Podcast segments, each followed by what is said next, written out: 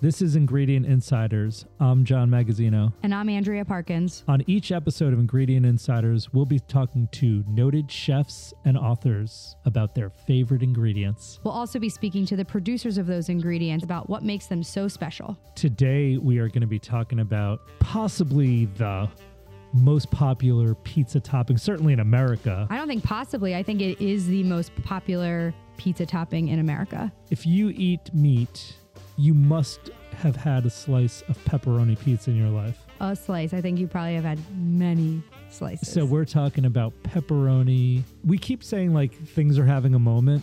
I will tell you that this craze for cupping pepperoni yes. started, what are we going to say, three years ago? I think it's a lot to do with Instagram. There's a couple of restaurants. The one that always pops into my mind is Prince Street Pizza in New York City in Greenwich Village that does this square Sicilian style pizza and they put loads of cupping pepperoni on it. And if you don't know what cupping pepperoni, yeah, you tell everybody what cupping pepperoni is. Typically, when you get a slice of pepperoni, you have flat slices, you know, on top. The cupping pepperoni, as it cooks, it actually, the ends curl up and they form little cups on top of each slice. And it just looks really good. And it gets a little like crispy crunchy too, which is a nice thing Yeah. on a you know a hot slice of pizza. You know who else is using cupping pepperoni? I saw this just the other day. Is Razza, our oh, friend our Dan? friend Dan Richer. Yeah. So at Razza Pizza in Jersey City, he's using cupping pepperoni on one of his pies. He was also on the podcast talking all about tomatoes. So on this episode, we'll be talking with Anthony Falco, aka the Millennium Falco. He's got one of the best jobs on the planet. You talk about us having a great job. He is a global pizza consultant. He travels around the world showing would be pizza makers and restaurateurs how to perfect their pizza recipes so they can open up successful restaurants. It's a very American thing, pepperoni. Like if you go to Italy and you ask for pepperoni on your pizza, you're going to get A pepper. a bell pepper. Yeah, Yeah. exactly. A pepperoni is a pepper. Uh, we'll also be speaking with Darren Ezzo from Ezzo Sausage Company. He is the pepperoni king of Ohio. in 1978 we started making fresh sausage here for a little grocery store chain called Kroger, selling that to some pizzerias as well. In the early 80s, Domino's approached us to make a dried sausage. I wonder if he knows Abe Froman, the sausage king of Chicago. Abe Froman. You know Abe Froman from Ferris Bueller's Day Off. Bueller. Bueller. Bueller.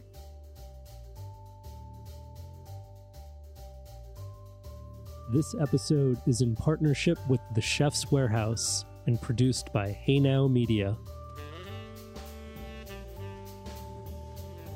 The Millennium Falco is here. Anthony Falco, pizza consultant. Do you know what that even means, Andrea? I have an idea just from following him on Instagram, but I want to hear more of these stories from the pizza czar himself. Yeah, well, before he even starts talking, yeah, and, and I'm glad you mentioned that too because he's got an incredible book out called The Pizza Czar. I'm going to take you back about four years ago. I happened to be in Tokyo, Japan, on a work trip. I'm actually visiting wagyu beef producers and the snow aged wagyu, exactly and rice makers. And I get a text message from Anthony saying, "Hey, saw your Instagram. I saw that you're in Tokyo. I'm going to be there tomorrow. Let's meet up." And I'm like, "What are you doing?" Like, "Oh my god, like it's the other Like, what side are the of the world." Yeah. And he said, I'm coming to Tokyo to show one of my clients the best pizza on the planet. And I was like, What are you talking about? Why don't you go to Italy? And he said, No, no, no. Tokyo has some of the best pizza in the world. And my mind it just blew up right then and there. Did you guys meet up? Yeah, we met. Yeah, up. I as soon as I uh, hi, nice to see you guys. Yeah. Um, Welcome. Thank you.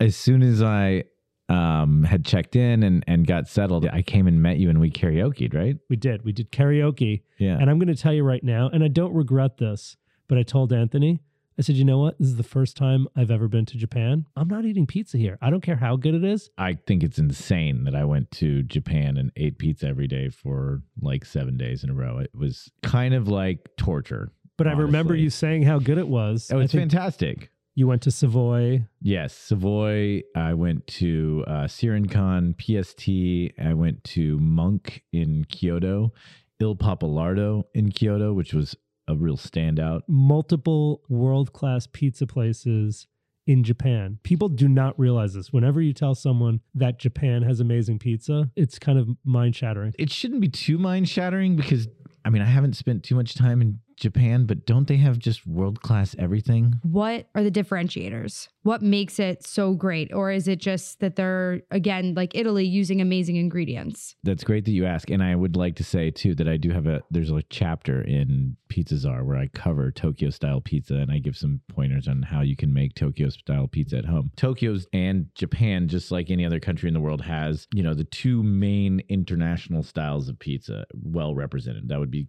American commercial style pizza, your, you know, Papa John's and Pizza Huts and, you know, all those places. Like the chains. Domino's, Mhm. you know, they have all the chains. Those are all over the world.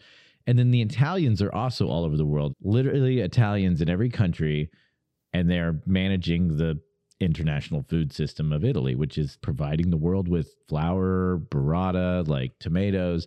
They're everywhere. They're just like the Americans, but they have their own kind of way of doing things. So there's plenty of Neapolitan style pizza in Japan and there's plenty of chain pizza, but there is something that's unique called Tokyo style pizza. The Tokyo style pizza starts with Susumu Kakinuma. Who is that? He's a man and he is a jazz musician and he's a traveler and he is a pizza maker and he he opened Seirinkan mythological in the pizza world now right? This is like legend stuff. The story is that he's in Italy he's backpacking he's a young man he's blown away by the pizza he's just he's going from pizza place to pizza place eating it and just loving it. And he wants to like kind of have someone teach him how to make it or do an internship and there wasn't like this cottage industry of like teaching people how to make pizza. So There was no Anthony Falco to consult with. yeah, sure. I mean, there may be, but he he wasn't able to interface with that person. They didn't take him seriously for whatever reason. All he did was eat.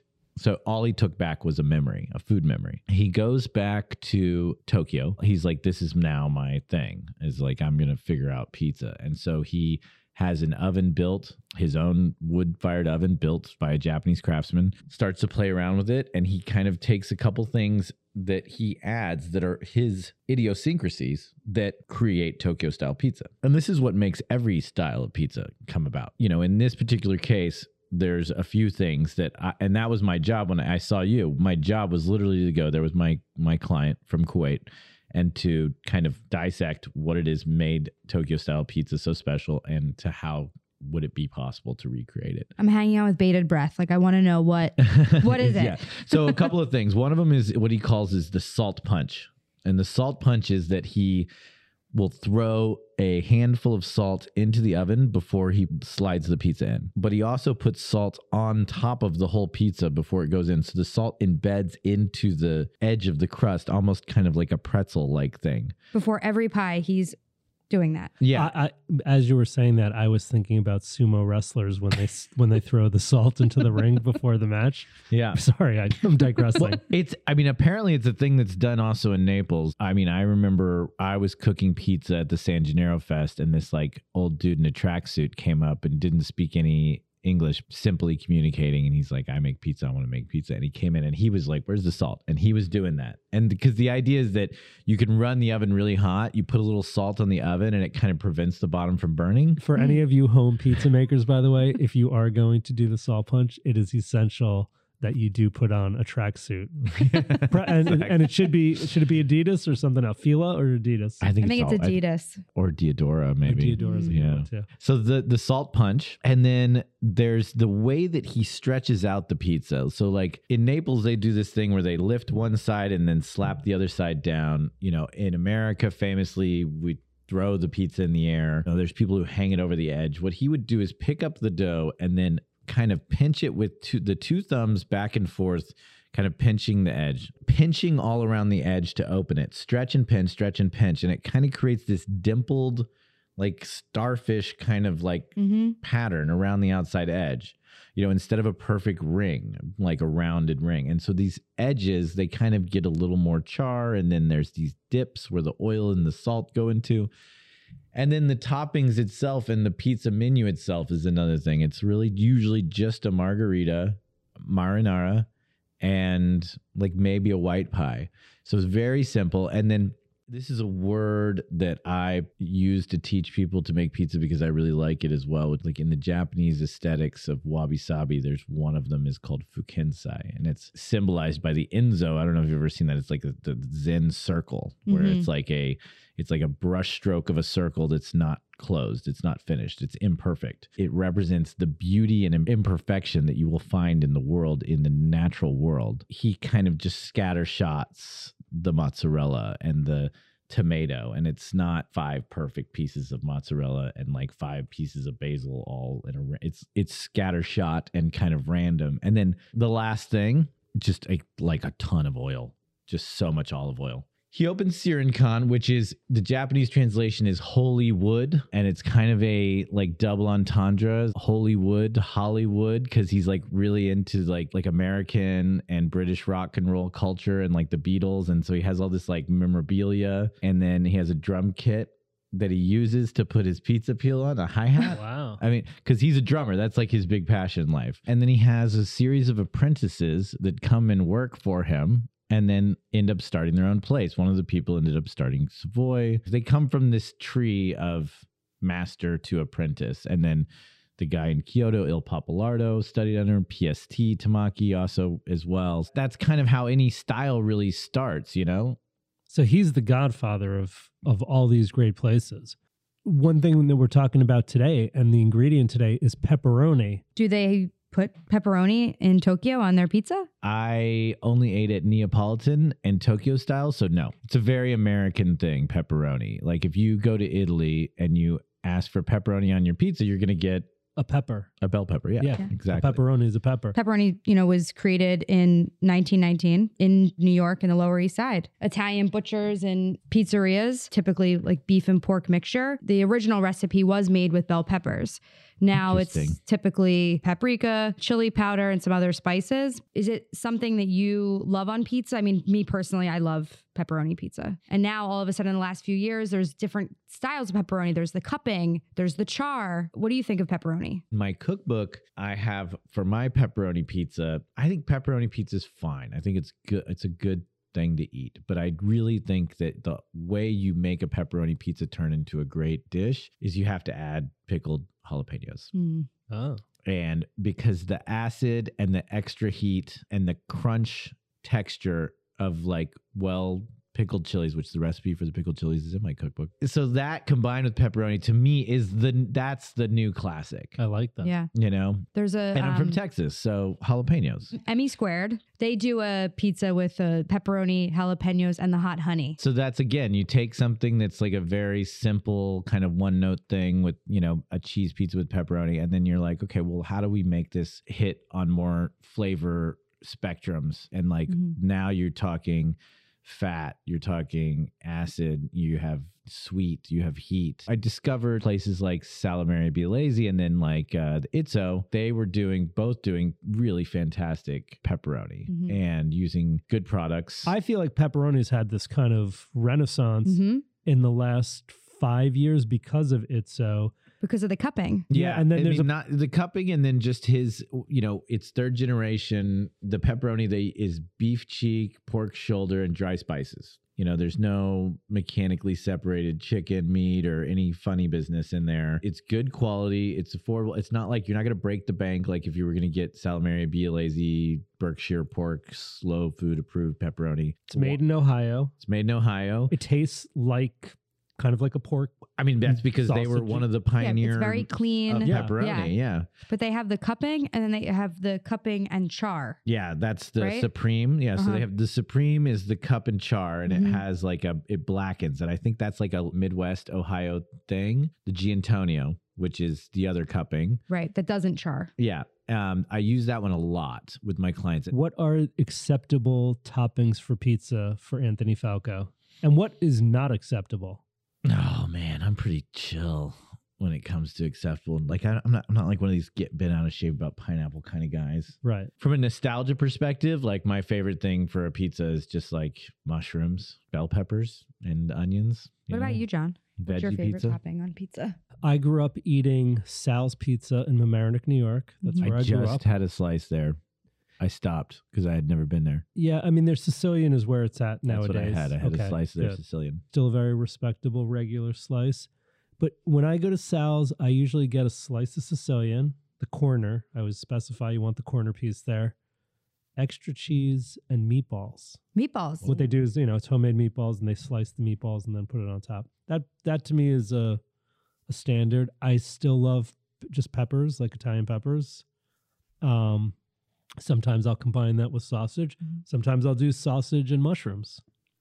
Yeah. Pep. So But I'm not usually a, a huge pepperoni guy. What's your favorite, Andrea? So I am a pepperoni girl, if Yeah. you will. But I, when I order, I do pepperoni and ricotta. Sometimes I'll take a piece of the pepperoni and I'll pick up a little piece of the ricotta and I- I'm willing to put money on the fact that pepperoni is the the number most one. requested topping for pizza in the United States. It's got to be. Probably. And then now as I work internationally a lot, you know, it's very much requested, but it's not it's not always very easy to get. You know, so like in Brazil for Bráz Elettrica, we wanted to do a pepperoni pizza. You know, we wanted to do a supreme. So importing into Brazil is not usually an option, especially not from America. It just doesn't really happen very much for food products. What we did is we went to a Salameria, Italian Brazilian, Italo Brazilian, which is, you know, the equivalent of Italian American. It was like an alternate universe of Salumeria Biellese. And they were doing everything the old school way. Like the number one topping in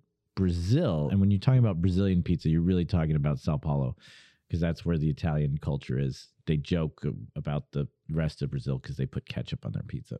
Um, but the Paulistanos will never do that. Their number one topping is calabrese. It kind of cups. It's like the grandfather of pepperoni. I imagine, you know, a game of telephone a hundred years ago is how we got pepperoni from calabrese. You know, because it looks very simpler. It doesn't have any smoke flavor to it. The chili is a little more prevalent, but not as much, and it's a drier, harder So it's a hot, dry, spicy sausage. Yes, it's about the same like 38 millimeter size that you would find for like the cupping pepperoni. If you go there, that's their signature pizza is calabrese with onions. And it's like if you looked at it, just a picture and you glanced, you'd be like, that's cupping pepperoni. But so we went to them. I brought a few, I smuggled a few different pepperonis in my luggage and we cut them and tasted them. We sat around the chefs and then the sausage makers and we sat around and we were like, let's, it's okay. There's garlic, there's fennel, there's like, you know, paprika and they were like okay i think we got it and then they came and they made some and then we had another tasting and and we were like you know look this is the one and then they make it exclusively for us and it's our own pepperoni that's, Oh, that's in, awesome. the american style pepperoni What's your First- earliest recollection? This is Andrea's favorite question. Go ahead. Your first, I mean, I was going to say Pepperoni. pepperoni experience. memory. Yeah. You know, what is the first? Do I you mean, like like pepperoni? and i think the first time i ever had pepperoni was on an Adrienne's pizza for, on stone street they do like the kind of grandma pizza What did it- you think?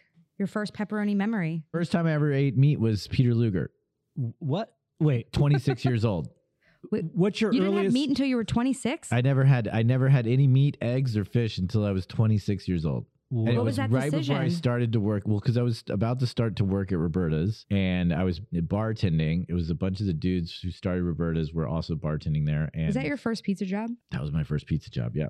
I was one of the first employees. Okay, so you're one of the first employees of Roberta's. Yeah. Which, for people listening, Roberta's is an amazing Neapolitan style pizza restaurant in Brooklyn. I mean, they're all over Well, now, they're everywhere. You They're can get them in the freezer Chicago, section. Yeah. Yeah. they're- LA. and you were one of the first pizza makers there. That's where you learned kind of as you went. How did that happen? it was a special place and time in the universe. You know, it was like 2007, 2008. You know, the financial crisis happened. Bushwick off the Morgan stop, East Williamsburg, Bushwick, whatever you want to call it. There was nothing in Bushwick at that time. It was very industrial. And so this was an old auto body shop, one room, cinder block, single story building. A pizza oven got put in there, and everyone was just kind of figuring it out. You know, I started topping pizzas, and then I learned to stretch the pizzas out, and then I learned how to work the wood oven, and then learned how to do the dough, and kind of just stayed there for a long time, uh, on and off, you know, part time. And then I became a manager, and then I quit, and then I bought a mobile pizza oven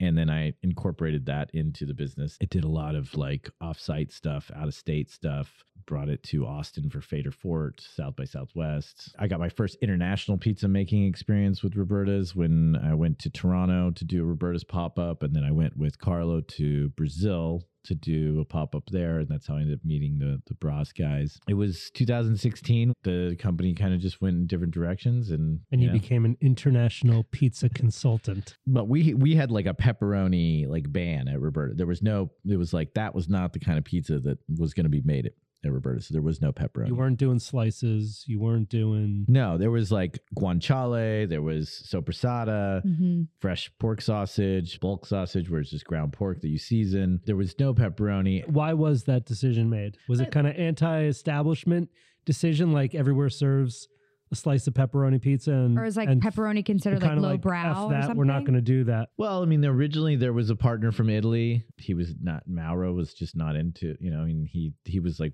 these are the we're going to use more traditional kind of Yeah. pizza toppings from American producers mostly. Was it was really it's kind of in that moment in the 2000s there was a real kind of like back to regional cooking. You know, you had restaurants in New York doing Roman style. There was like a separation from just like Italian American red sauce. It was like, look, there's this whole vast, you know, wealth of Italian style cooking. And so, you know, the idea here was like, look, there is sopressata, there's guanciale, there's these incredible things that you can put on a pizza, and um, let's just do that. Do you What's like that? meat? Like not eating meat until you're 26. How do you feel about it now? I like meat. I knew that Roberta's was going to have really good meat because we were working with Heritage Foods, Salumeria Biellese, Sopressata, you know, which is like slow food approved, incredible. I still try not to eat commodity meat, like, you know, the idea of like like the pink chicken that's in the supermarket or the stuff that's shrink wrapped. I don't eat that. And then what I really love is when I travel, people give me stuff and I eat it. My last consulting job internationally was in Istanbul you know and so we went to this turkish style grill restaurant you know and it's like they just bring stuff out and it's like you just eat it My last question: In all your world travels, is there any country that does not embrace pizza? i mean i not so far um When we met in Japan, you were traveling with a gentleman from Kuwait. yes How is that? How's the pizza going? Is- no, they did- love they love it it's going well it's going fantastic How many places did he end up opening? They just have the one uh, pizza place. It's like pizza and Italian food. I'm after this going to London, Singapore, India. I did consulting for a place in Mongolia over the pandemic where I did all of the consulting via Zoom. They now have three locations in Ulaanbaatar. It's hottest restaurant in Ulaanbaatar by all accounts. That's awesome. I'm going there. Uh, they've you know defi- it's finally opening up, so I'll be going there in the next few months to check in on uh, Hoba Pizza. Nice. You know, Mexico obviously like they love pizza. Colombia, I mean, uh, Venezuela has ma- produces incredible pizza makers. Uh, the world loves pizza, John. I can't think of any place. You know, I think it's I think it's really I think it's probably the world's like most favorite food. The best. Well, this has been amazing. Thank you so much, Anthony. Yeah, it's been great talking to you guys. This episode is sponsored by Ezzo Pepperoni, makers of the amazing cupping pepperoni.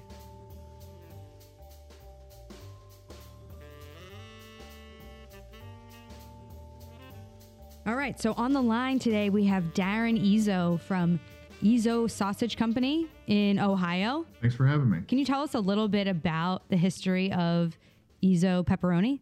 In 1978, my grandfather, John, my uncle Scott, and my father, Bill, purchased a small meat locker on the south end of Columbus during uh, a famous blizzard, the Great Blizzard of 1978. We started making fresh sausage here for a little grocery store chain called Kroger, selling that to some pizzerias as well. In the early 80s, Domino's approached us to make a dried sausage. At the time, sausage for pizza, which looks and tastes like pepperoni, was very popular. We still make it. It's called SFP. It's basically pepperoni. You cook it, you freeze it, and you slice it. We've added drying to that, but it's not as dry as as pepperoni. So that's how we first started making it. Early 80s during during like the pizza wars when Domino's was competing against Pizza Hut and Little Caesars. They wanted something little different to stand out from the other chains in the region. Grew out of that business and they kind of grew out of us for a number of reasons. And we pivoted towards individual family owned shops instead of the larger chains. So tell me a little bit about what's in pepperoni. What's in your recipe? Pork and beef combination. That's a very common thing. It depends on like the ratios. We like a little a little more even pork to beef ratio. It's, it's it is predominantly pork. We use predominantly pork shoulders and a little bit of beef fat, ground whole seasonings, no proprietary blend of seasonings, salt, sometimes a little bit of sugar. And how long are you curing it?